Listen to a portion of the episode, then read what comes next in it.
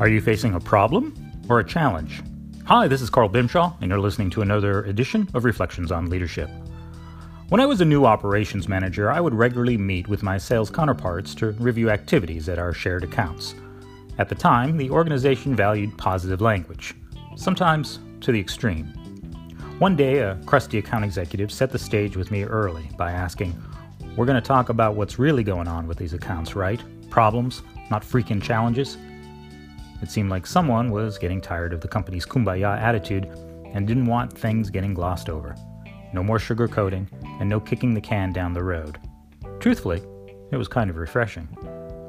Attitude and language are linked, and while positive language has a far greater chance of leading to positive outcomes, clear definitions also help.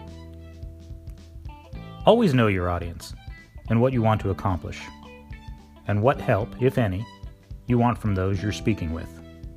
Think of it this way a problem is something to be solved, while a challenge is something to be met. Poor customer service survey results is a problem. Improving customer survey results is a challenge. Frequently missing committed deadlines is a problem. Making a commitment to meet deadlines is a challenge. How you label the situation can recruit or repel others. So use your language wisely.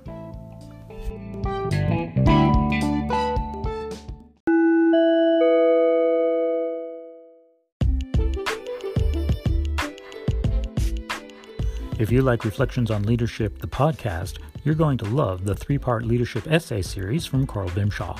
So I've been thinking, so I've been thinking some more, and Think Again are three books that capture the leadership topics covered on this show.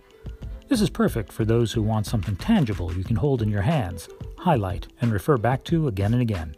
These and other titles are available on Amazon. Check them out.